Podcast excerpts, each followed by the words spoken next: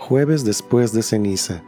Evangelio según San Lucas, capítulo 9, versículos del 22 al 25.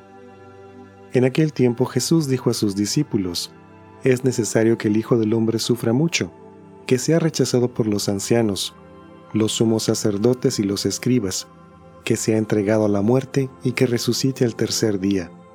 Luego dirigiéndose a la multitud les dijo, Si alguno quiere acompañarme, que no se busque a sí mismo, que tome su cruz de cada día y me siga, pues el que quiera conservar para sí mismo su vida la perderá, pero el que la pierda por mi causa, ese la encontrará.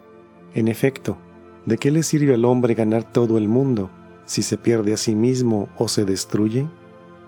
Palabra del Señor.